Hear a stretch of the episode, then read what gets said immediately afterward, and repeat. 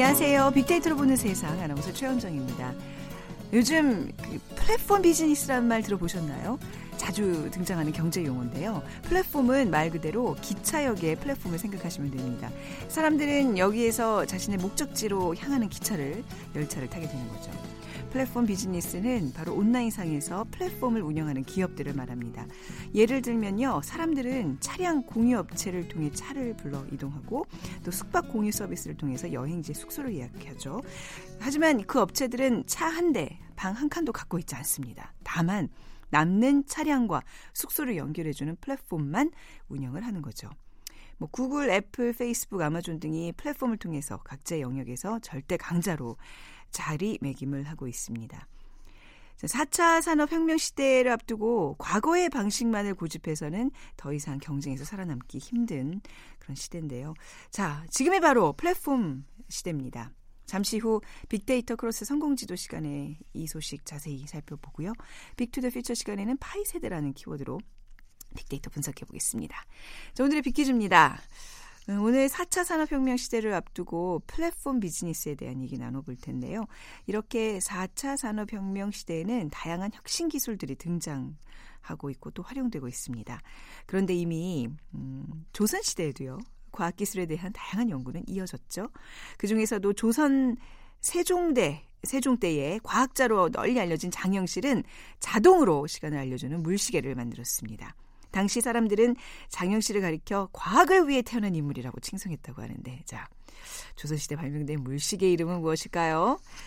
1번 거북선 2번 안시성 3번 자경루 4번 이글루 오늘 당첨되신 두 분께 커피와 도넛 모바일 쿠폰 드립니다. 정답 아시는 분들은 휴대전화 문자메시지 지역번호 없이 샵 9730으로 보내주세요. 짧은 글 50원, 긴 글은 100원의 정보 이용료가 부과됩니다.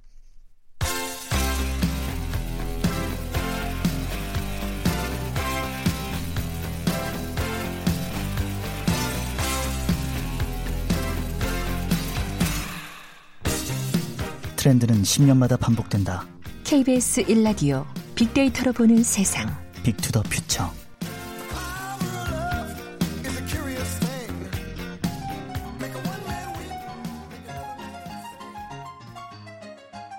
팀장님, 과장님, 회의 준비 다 됐습니다. 자, 오늘은 어 이거 뭐야? 용대리 올린 보고서 파이 세대네. 용대리 혹시 배고파? 최근 핫트렌드 분석하자며 아침부터 무슨 파이야? 뭐 사과 파이, 호두 파이, 호박 파이? 용대리는 그래서 무슨 파이 좋아하는데? 아이 팀장님 용대리님은 파이 이런 거 안 좋아하세요 속이 텅 빈 게 부스러기만 엄청 떨어진다고요 그래 용대리는 파이보다는 파전이지 그게 더 잘 어울리지 그냥 파전 세대라고 그러지 아, 그랬어 어? 아, 저 파전 좋아하긴 하는데요. 먹는 파이가 아니거든요, 이게. 아유 그것도 아니면 야, 저 호차장 이 사람들 이렇게 말이 없어 응? 지금 제가 생각을 하고 있었는데요, 네. 팀장님. 그 파이가 그 요즘 그 KBS 일라디오에서 11시 40분에 방송돼서 너무 잘 나가서 장안의 화제가 돼서 일단은 그 와이파이 삼국지 완편들 그거 아니에요? 아. 호차장님 진짜 완전 TMI세요. 관계자야? 저- 저도 뭐 와이파이 완전 팬이긴 한데 그건 아니고요. 어, 두분 잘 들으세요. 파이는 줄임말이에요. 그러니까 어, 파이 세대인 저 신입사원이 좀 얘기 좀 해봐요. 바로 저 같은 2030 세대를 말하는 거예요. 남과 다른 개성 personality. 자기 개발에 투자 invest in myself. 소유보다 경험 experience. 그래서 PIE 파이 세대거든요. 아, 그러니까 휴가 때 뭐 막 사막 투어 오지 탐험 그런 거 가고 엄청 비싼 운동화 어마어마하게 사고 뭐 그러는 건가? 말하자면 그런 건데요. 그게 다 소확행하고 비슷한 맥락이에요. 행복을 위해서 과감하게 투자하고 대신에 결혼, 연애, 기타 등등등 관심 없는 것엔 소비를 아끼는 거죠. 네, 그래서 최근에는 여행업계, 수입차 업계에서 모두 2030 파이 세대가 큰 고객이에요. 그러니까 요즘 나혜 씨 같은 신입사원 파이 세대가 소비 시장의 주역이라는 거지 음, 이해가 되네. 그러니까 우리 호차장에 그 비싼 운동화 사고 뭐 이런 사람들이 지금 파이 세대잖아. 아, 아닌 맞아요. 것 같은데. 아, 최 팀장님 그러니까 신입사원이 돈 많이 쓴다고 에? 무조건 야단치지 마세요. 나름 소확행을 실천 중이거든요. 아, 최 팀장이 진짜 옛날 사람. 아 그만 그만 그만 그만. 오늘 파이 얘기하니까 피칸 파이가 먹고 싶은데 달달한 호박 파이에다가 또 요즘 파이 세대들이 좋아하는 캐러멜 마끼아토까지 이유는 모르겠지만 오늘은 내가 쏩니다. 갑시다. 아, 역시. 역시 역시. 요즘 사람 호 차장님 진짜 써야 된다. 파이 먹으러 빨리 가요. 고고. 고고! 아, 고고! 용대리역의 KBS 성우실의 김용 씨, 신입사원의 성우 김나혜 씨, 그리고 정과장 전민기 팀장, 그리고 오늘 특별히 호차장 역의 빅데이터로 보는 세상 김호상 PD가 함께 해줬습니다. 김호상 PD가 와이파이 삼국지 또 PD거든요. 깨알 홍보를 이 틈을 타서 네. 해주고 가셨어요. 홍보하러 나오신 것 같아요. 자, 아무튼 오늘 또 얘기를 계속 나눠보도록 하겠습니다. 파이 세대. 음. 뭐 2030 세대가 이제 뭐 소비 시장을 이끌고 하는데 또 그 핵심에 파이 세대가 있다는 얘기예요. 그렇습니다. 뭐 아까 지금 뭐 대충은 얘기했지만 좀 자세히 네. 살펴볼까요? 그러니까 1980년에서 2000년대 출생한 사람들을 이제 파이 세대라고 해요. 이제 20, 30대가 되겠죠. 소비 시장의 트렌드를 실질적으로 이끌고 있다. 이렇게 분석이 되고 있고요. 남과 다른 개성을 중시하고 나의 행복과 자기 개발에 투자를 하며 소유보다 경험을 위해서 실속 있는 소비를 하는 특징을 갖고 있습니다. 아까 그 어, 저희가 연기할 때도 잠시 나왔었지만 personality, invest in myself, experience 해가지고 이 앞에 세 글자 파이 이렇게 네. 되는 거거든요. 그러니까 현재 국내 인구의 약 40% 정도 차지하고 있고요. 절반 이상이 또 경제 활동하고 있기 때문에 곧 기성세대를 넘어서는 소비 주체로 떠올 것으로 이제 전망이 되고 있습니다.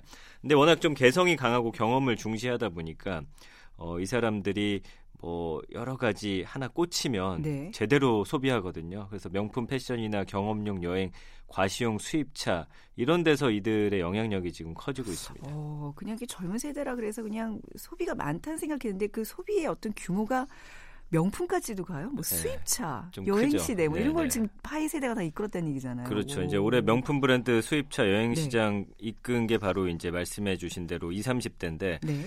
그한 신문사가 국내 주요 백화점 네 곳의 명품 브랜드 매출 실적을 조사를 했어요. 그랬더니 20, 30대 매출 신장률이 각각 30.2%, 15.7%.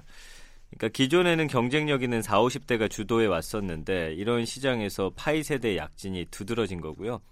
최근 수입차 같은 경우도 5년간 가장 많이 산 연령대가 30대입니다. 네. 그래서 총 51만 7천여 대를 구매해서 전체 37% 차지했고요.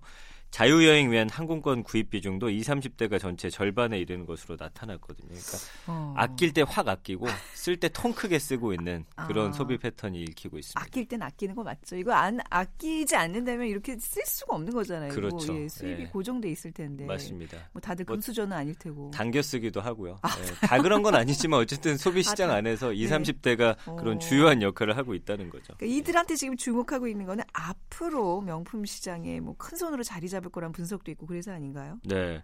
그러니까 지난해 명품 시장에서 32%에 불과했었어요. 이 네. 2030들이. 근데 영향력이 2025년까지는 55%로 커질 것으로 지금 전망되고 있거든요. 음, 그러니까 모바일 환경에 익숙한 사람들이다 보니까 네. 이 사람들이 큰 손 떠오르면서 오프라인 매장 고집하던 명품 브랜드들이 요즘에 온라인 매장 굉장히 아, 많아요. 에- 그렇더라고요. 예, SNS 예, 보시면 많이 광고, 봤어요. 예, 그렇구나. 뜨잖아요. 이런 이유 때문에 맞습니다. 네. 그래서 10여 년 전에는 눈에 띄는 로고 때문에 이제 뭐 3초백이라는 게 있었어요. 네. 근데 요즘은 그 제품 어디 거야라고 묻는 게 칭찬이 됐습니다. 음. 어, 명품이긴 한데 네. 나만 소유할 수 있는 거 막 찾고 아. 찾고 다른 사람 사면 또 새로운 거 차고 그래서 희소한 디자인의 제품으로 좀 개성을 표현하는 그런 젊은 층들이 주 고객이 되면서 백화점도 지금 독특한 컨셉트의 브랜드를 발굴하려고 노력하고 있고요. 네. 음, 그 명품 브랜드 모아놓은 편집 샵들이 백화점에 많거든요. 네네, 그러니까 거기도 봤어요. 인기 있, 는 것들은 계속 유지가 되고 없는 것들은 또 다른 브랜드로 계속 바뀌면서 네. 새 상품도 계속 도입되고 바로 20, 30대 젊은 층을 타겟으로 삼아서 그렇죠. 어쨌든 경기가 침체인 건 확실한데 네. 어, 명품 시장이나 백화점, 여행 산업, 수입차 시장은 이 파이 세대들 덕분에 의외의 호황을 맞고 있는 겁니다. 굉장히 특이하네요. 보통 네. 이제 지금 말씀하신 명품 시장, 백화점, 뭐 수입차 이런 거는 그게 약간 주식 시장 좋을 때 시가총액 확 오를 때 한 3, 40대들이 사실 주도했던 시장층으로 알고 있거든요. 그렇지 맞아요. 않아요? 네, 약간 좀 그렇습니다. 그런 예. 뭔가 불로소득이 확 들어와야지. 근데 이거는 20, 30대 글쎄 뭐 경기가 좋아서도 아니고 구체적인 이유는 뭘까요? 이들이 이렇게 큰 손으로 지금 작용하고 있는 거. 일단은 중장년층 같은 경우는 취업하면은 돈 저축 무조건 했잖아요. 근데 네. 예전에도 이제 요즘 2030 세대들의 특징 전해 드렸지만 뭐 연애, 결혼, 출산, 그다음에 집을 포기하면 음. 쓸수 있는 돈들이 생기는 거예요. 아, 네네. 특히 뭐 몇 년 새 미친 듯이 오른 집값 때문에 월급 모아서 내 집 마련하는 건 불가능 일인데 저도 이제 머릿속으로 계산해 보면 야이 네. 월급을 몇 년 모아야 집을 사지 이런 좀 음. 막막함이 있거든요. 그렇죠. 그걸 포기하는 사람들이 많아지는 거고요. 그러니까 이런 것 플러스 그 다음에 이제 그 어떤 새로운 것에 대한 열망이 있는데 이게 네. 뭐 취업도 그렇고 이 만족이 잘 안 되거든요. 속이 허한데 이걸 뭘 채울 길이 없어요. 네, 네, 네. 자존감도 좀 높이고 싶고 만족감을 높이고 싶다 보니까 남들이 사지 않는 거 샀을 때 약간 약간의 그 우월감이라고 음. 할까요? 그런 기분 좀 느끼고 싶어하는 것 같고 어쨌든 최근에는 이제 집을 사지 않고 인테리어 하는 그런 젊은 층도 많다 보니까 인테리어 시장도 계속 성장하고 있고 네. 좀 그동안 예상 못했던 시장 그리고 불황인데 이런 것들이 잘 팔려 하는 그러게요. 것들이 지금 꽤 잘 나가고 있습니다. 네, 뭐 그야말로 이제 욜로족들의 행태와 이제 겹치는 부분일 것 같은데 아까 그러셨잖아요. 당겨 쓴다고. 네. 그러니까 막 할부도 막 거침없이 하고 그런다면서요. 요새 자동차도 리스가 되잖아요. 예, 예. 명품 차여도 이제 뭐 한 6개월로 치면은 100 얼마에도 이제 음. 할 수가 있고 이런 네. 것들이 많다 보니까 또 중고차로 사면 명품 차가 또 그러니까 외제차 같은 경우가 또 그렇게 비싸지는 않아요. 그래서 음. 이런 것들을 좀 음, 생각을 하는 것 같고요. 미래 소득을 잠시 담겨 쓴다는 생각 네. 때문에 이제 대출에도 거부감이 많이 없습니다. 어, 그리고 여행 갈 때도 일단 1년간 모아 가지고 여름 방학 여름 그 휴가 때 네. 통 크게 다녀오잖아요. 그러니까 SNS에서 사실은 해외 여행 사진 상당히 많은데. 네. 이 경제는 어렵다는데 어떻게 음. 가는 거야? 다 이제 할부로 가고 그러는 거예요. 그래서 할부가 워낙 잘 돼 있고 네. 카드 값을 또 못 내면 리볼빙이라고 해가지고 네네. 또 나눠서 낼 수 있게 되어 어. 있고 그 돈을 계속 쪼개주니까 네. 이게 큰 돈으로 안 느껴지는 그런 또 그런 음. 성격도 있습니다. 사실 그 돈이라는 게 내 손에 쥐어져서 이렇게 세고 뭐 나가고 이게 좀 실감이 나는데 요즘은 그냥 온라인상의 숫자에 불과한 거잖아요. 그 약간 돈의 개념들이 없는 것 같죠? 맞아요. 돈을 네. 그냥 현금으로 주면 그죠. 네, 그게 더 훨씬 네. 쓰기도 어렵고 한데 카드 음. 같은 거 이런 거 숫자로 찍히는 건 진짜 쉽게 쓰게 그렇죠. 됩니다. 뭔가 예. 이게 돼지 저금통에 꽉 차야지 그걸 모아서 뭐 원했던 장난감도 사 그런데 요즘 아이들은 그냥 엄마 신용카드로 딱딱 긁는 모습만 봐서 그런지 맞아요. 돈의 소중함, 돈의 가치를 좀 모르는 것 같아요. 지금 제- 제가 이렇게 예. 계속 얘기를 하는 게 약간 좀 기성세대 꼰대 같은 건 아니죠? 아, 그런 건 아닌데요. 네. 그러니까 말씀해 주신 대로 기성세대가 보기에는 조금 아 이거 잘못된 거 아닌가, 음. 잘못된 소비 아닌가 이렇게 생각이 드는데 취업은 어려운데 연애, 결혼, 출산 포기하고서 당장의 행복만 추구한다는 게 좀 이해를 할 수가 없겠죠. 근데 네. 이제 전문가들은 파이 세대가 나름대로 똑똑한 소비하고 있다고 어, 평가를 그래요? 하더라고요. 네.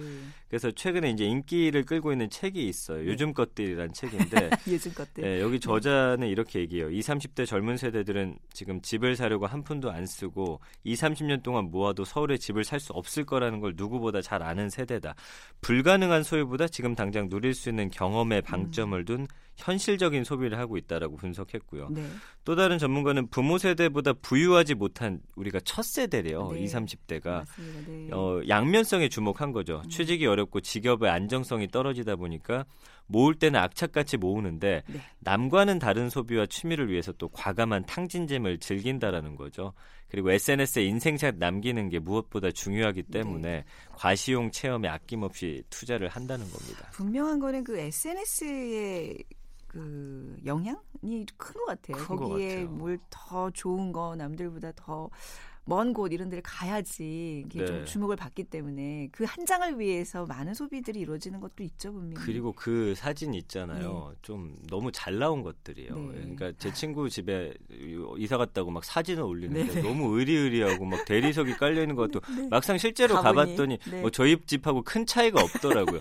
그 효과를 그렇게 내니까 사람들이 예. 그 사진에만 몰입돼가지고 아. 매몰돼가지고 야, 다들 이렇게 좋은 집에 사는데 어, 네. 우리 집을 좋게 찍은 거니까요. 네. 예, 거기 너무 현혹되면 안 될것 네, 같아요. 그래서 명품 시장도 뭐 이제 실제 정말 구입을 하는 세대들도 많지만 그냥 왜 며칠 가지고 있다가 바- 환불 요청하고 이런 게 굉장히 많다면서 사진 다 많대요. 찍어놓고 다 입어보고 맞아요. 예. 그러니까 그런 거 보면서 뭐 나만 없네라고 생각하시면 안 그러니까, 됩니다. 네, 예. 네. 뭐 너무 위화감이 조성되는 것 같지만 약간 좀 그 허울 뿐인 그런 현상도 있으니까 좀 맞습니다. 참고해서 봐야 되겠습니다. 우리나라만의 현상이 아니라 이 중국과 일본에서도 요즘 이런 2030을 부르는 말들이 있다면서요? 맞습니다. 중국은 이제 80년대생을 바링허우, 이제 90년대생을 주링허우라고 부르고요. 네. 일본에도 이제 사토리 세대, 달관 세대. 세대라는 음. 건데 우리가 딱 이 중간쯤에 위치를 하고 있대요. 네. 그러니까 중국은 지금 급격한 경제 신장 그리고 중국 정부의 일자녀 정책에 따라서 소황제로 불리면서 굉장히 경제적으로 음. 풍족한 삶을 사는 아이들이에요. 네. 그래서 경제적 부를 바탕으로 고가의 해외 브랜드를 선호하는 경향이 강한데 일본의 사토리 세대, 달관 세대 같은 경우는 불황기가 우리보다 길었잖아요. 음. 그래서 필요 이상의 돈을 벌지 않고 소비도 최소화하거든요. 근데 우리나라 이 파이 세대 같은 경우는 급격한 경제 성장 이룬 다음에 태어나서 성장 과정에서 부모 세대에 비해서 지금 경제적 어려움을 겪 지 네. 않았거든요.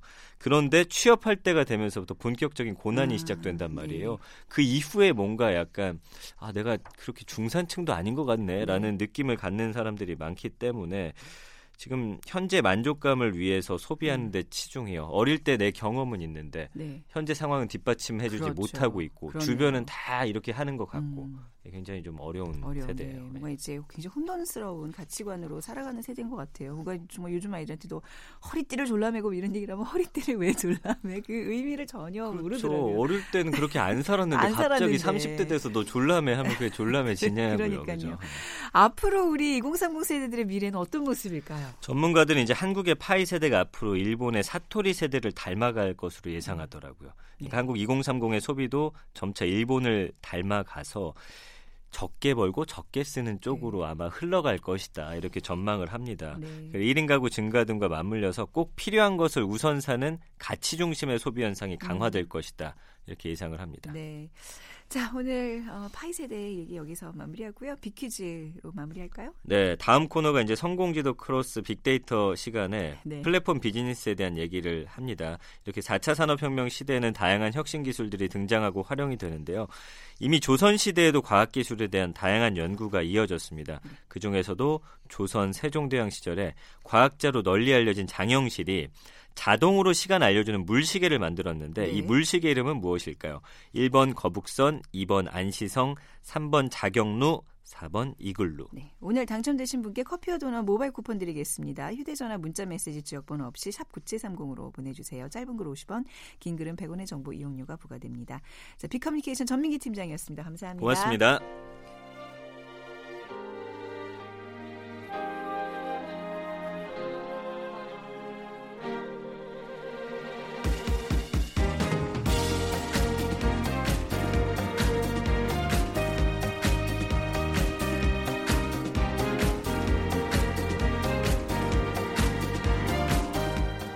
박희준의 성공지도 시작하겠습니다.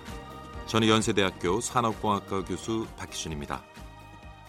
4차 산업혁명이 본격적으로 빅데이터로 본 세상과 KBS 1라디오 박희준의 성공지도가 만났다. 미래를 읽는 힘을 키우는 시간. 빅데이터 크로스 성공지도.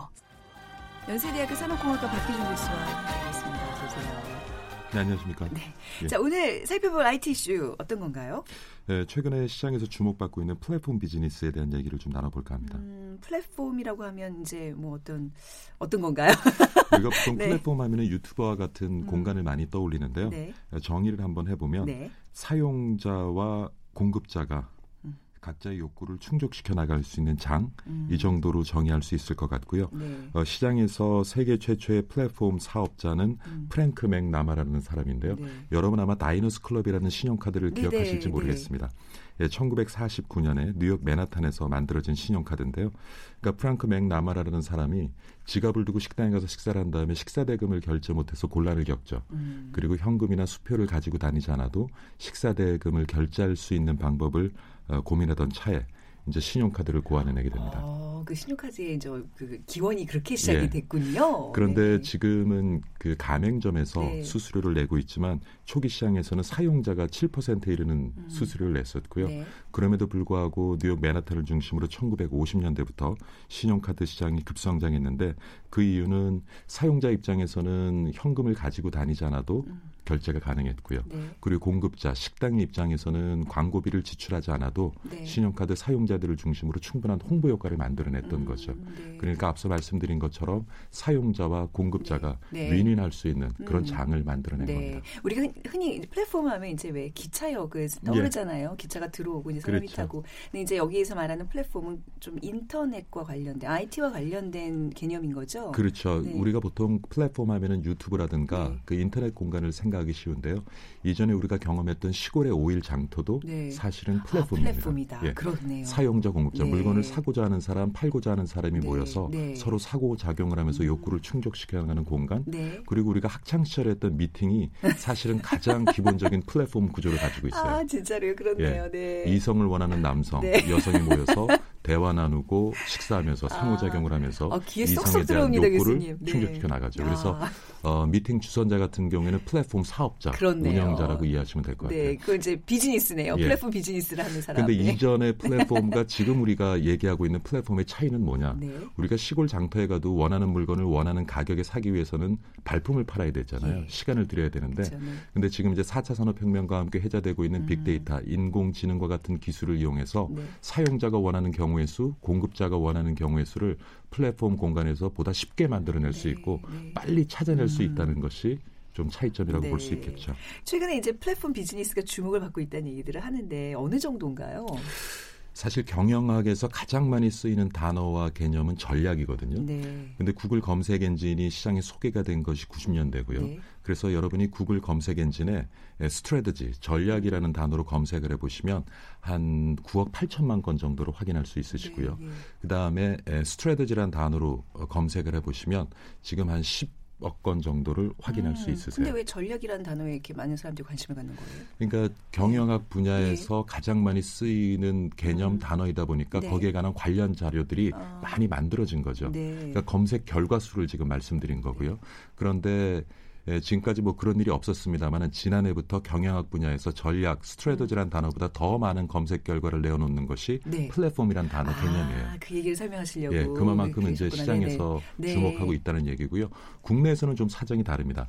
전략이라고 검색을 해보시는 네. 경우하고 그다음에 플랫폼이라고 쳐서 검색을 해보시면 아직까지 국내 시장에서는 전략으로 검색을 했을 때 음. 예, 구글이 내어놓는 검색 결과 수가 더 많기는 한데요. 네. 그런데 플랫폼 검색 결과 수가 굉장히 빠르게 증가하고 있기 때문에 네. 한 내년 정도면 국내 시장에도 역전 현상이 일어나지 않을까 싶고요. 음, 네. 그 안에 또 하나 말씀드리고 싶은 것은 우버라는 기업을 아실 거예요. 그쵸, 지금 국내에서는 네. 영업이 불법입니다만은 2017년 지난해의 우버의 연 매출액이 1조 5천억 원이었어요. 근데 이거 중요한 것이 네. 아니라 지난해 연 매출액이 발표되고 올 초에 주식시장에서 우버의 기업 가치 시가총액이 75조 원에 달했습니다. 네, 네. 근데 대부분 상장사들의 연 매출액과 시가총액은 큰 차이를 보이지 않아요. 음. 근데 우버와 같은 경우에는 지금 연 매출액의 시가총액이 한 50배 정도 되는 거죠. 그러니까 뭐 어떤 그 잠재력 이 반영이 된 건가요? 그렇죠. 네. 굉장히 드문 경우긴 네. 한데 최근에 급성장하고 있는 플랫폼 비즈니스라고 있는 기업에서 종종 목격될 수 있는 그런 현상입니다. 어.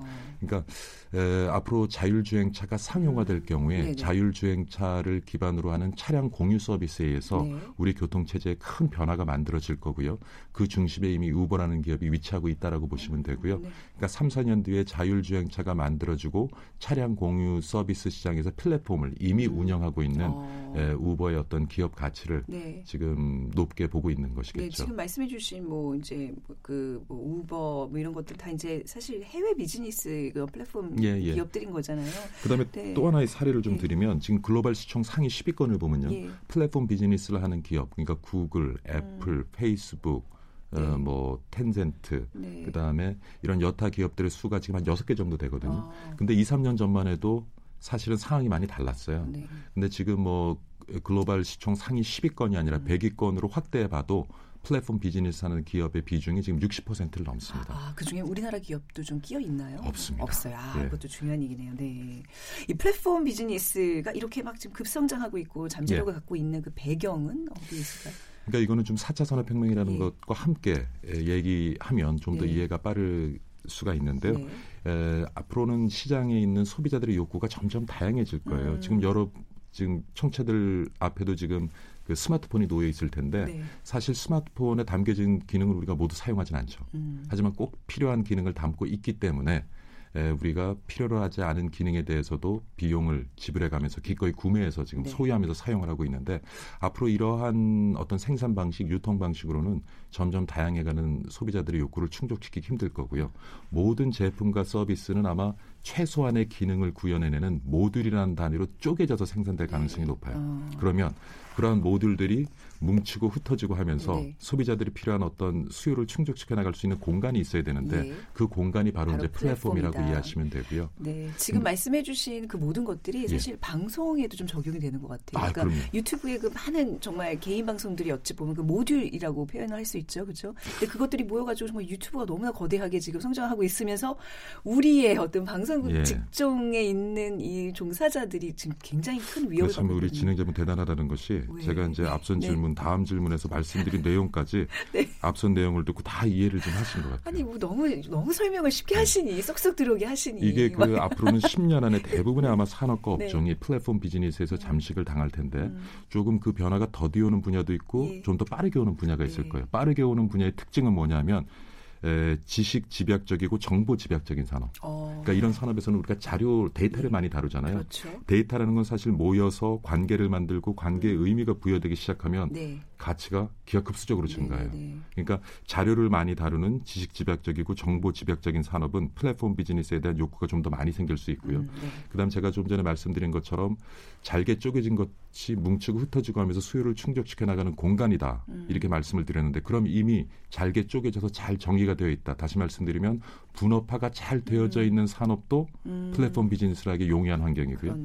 그 다음에 또 하나가 지금 말씀하신 분야인데 지금까지 중앙 집중적이고 굉장히 고비용의 품질 관리 기제를 요구하는 산업, 네. 언론, 방송 같은. 경우. 그렇죠. 근데 지금은 전형적인데. 방송국이나 언론이 그런 컨텐츠에 대한 품질 관리를 하지 않아도 네. 유튜브 같은 공간에 컨텐츠가 올려지기만 하면 음. 그 컨텐츠에 참여하고 있는 사용자들이 집단 지성을 활용해서 네. 스스로 그렇죠. 품질 관리를 하죠. 네, 우리도 네, 유튜브 가서 뭔가를 선택할 때 조회수가 많고 평가가 좋은 걸 선택하게 되잖아요. 예. 그래서 어, 그러한 특성을 가진 산업은 음, 그러니까 지금 진행자가 종사하고 있는 방송계, 네, 네. 제가 종사하고 있는 대학, 대학도 지식 마찬가지인가요? 집약적이죠, 음. 분업화돼 있죠. 네. 그 다음에 지금까지는 중앙 집중화된 고비용의 품질 관리 기재를 네. 필요로 하죠. 그 다음에 또 하나가 정보 비대칭성이에요. 음. 옛날에 우리가 중고차 구매할 때는 참 네. 눈 가리고 자- 중고차 사는 거나 마찬가지였는데 네. 지금은 중고차 거래 사이트가 생겼잖아요. 예. 그게 플랫폼이거든요. 어, 그렇죠. 그러니까 네. 어떤 업종이나 시장의 정보 비대칭성이 굉장히 높게 되면 네. 그 정보 비대칭성을 무너뜨리고자 하는 욕구가 생겨날 수 있고요. 음. 그 욕구에 많은 투자가 이루어질 수 네. 있다는 거죠. 그러니까 방송계도 대학가도 지금 요 네 개 특성을 모두 가지고 있어요. 뭐 이제 방송, 그러니까 대학가야 뭐 교수님이 네. 알아서 하실 일이고 네. 우리 방송계에 있는 우리는 어떻게 해야 돼? 우리 다시 앞으로 좀 말씀드리면 알려주세요. 앞으로는 네. 밥그릇 챙기기 쉽지 않을 것이다. 우리 길 좀 어떻게 닦아야 네. 될지 좀 조언 좀 해주세요. 지금 이러한 변화에 좀 네. 선제 대응하기 네. 위해서는 방송 국에서 대학에서도 플랫폼 접근 방식을 도입해야 될 필요가 어, 있어요. 예. 우리가 모든 걸 다 해야 된다고 생각하지 말고 음. 우리가 어떤 판을 짜고 네. 장을 운영하면서 네. 누구나 들어와서 필요한 것들을 만들어내고 필요한 것들을 소비할 수 있는 음. 공간을 뭐 지금 우리 KBS도 하고 있는 모든 것을 플랫폼 방식에 접근을 할 수는 없겠지만 예. 지금 굉장히 우리가 비용이 많이 들고 그리고 빨리 효과를 좀 봐야 되는 음. 일정 부분에 있어서는 에, 플랫폼 접근 방식을 통해서 좀 성과를 조금씩 만들어 나갈 필요가 있지 않나 하는 생각을 해봅니다. 그러니까 단순히 정말 뭐 유튜브 때문에 위협받는다 뭐 이런 생각만 했는데 예. 오늘 플랫폼이라는 어떤 개념을 조금 더 확실히 들어보니 이게 좀 더 거대한 어떤 거시적인 어떤 안목에서 우리가 앞으로 살아갈 길을 개척해야 되겠다는 생각이 진짜 드네요. 예, 네. 플랫폼은 네. 사용자 공급자가 윈윈할 수 있는 공간이다. 어, 네. 플랫폼은 이전에도 있었다. 네. 그러면 지금 4차 산업혁명과 함께 얘기되고 있는 플랫폼의 차이는 뭐냐? 네. 빅데이터, 인공지능과 같은 기술을 어, 이용해서 네. 사용자도 공급자도 그들이 원하는 수- 경우의 수를 빨리 만들어내고 쉽게 찾아갈 수 있다. 어. 네. 이렇게 이해하시면 될 것 같아요. 알겠습니다. 언제 저희 KBS 연수원에 와 오셔서 좀 이런 강의 좀 해주세요. 여기 좀 많이들 들어야 돼 이런 얘기. 모르겠는데. 자 오늘 말씀 잘 들었습니다, 교수님. 지금까지 네. 빅데이터 크로스 성공지도의 연세대학교 산업공학과 박희준 교수였습니다. 감사합니다. 네, 네, 오늘 비퀴즈 정답은 3번 자경루입니다. 오늘 당첨되신 분 저희가 게시판을 통해서 알려드리도록 할게요. 확인해 주세요. 자, 두 분께 커피와 도넛 모바일 쿠폰 드리면서 오늘 방송 마무리하겠습니다. 내일 오전 11시 10분에 다시 오겠습니다. 지금까지 아나운서 최현정이었어요. 고맙습니다.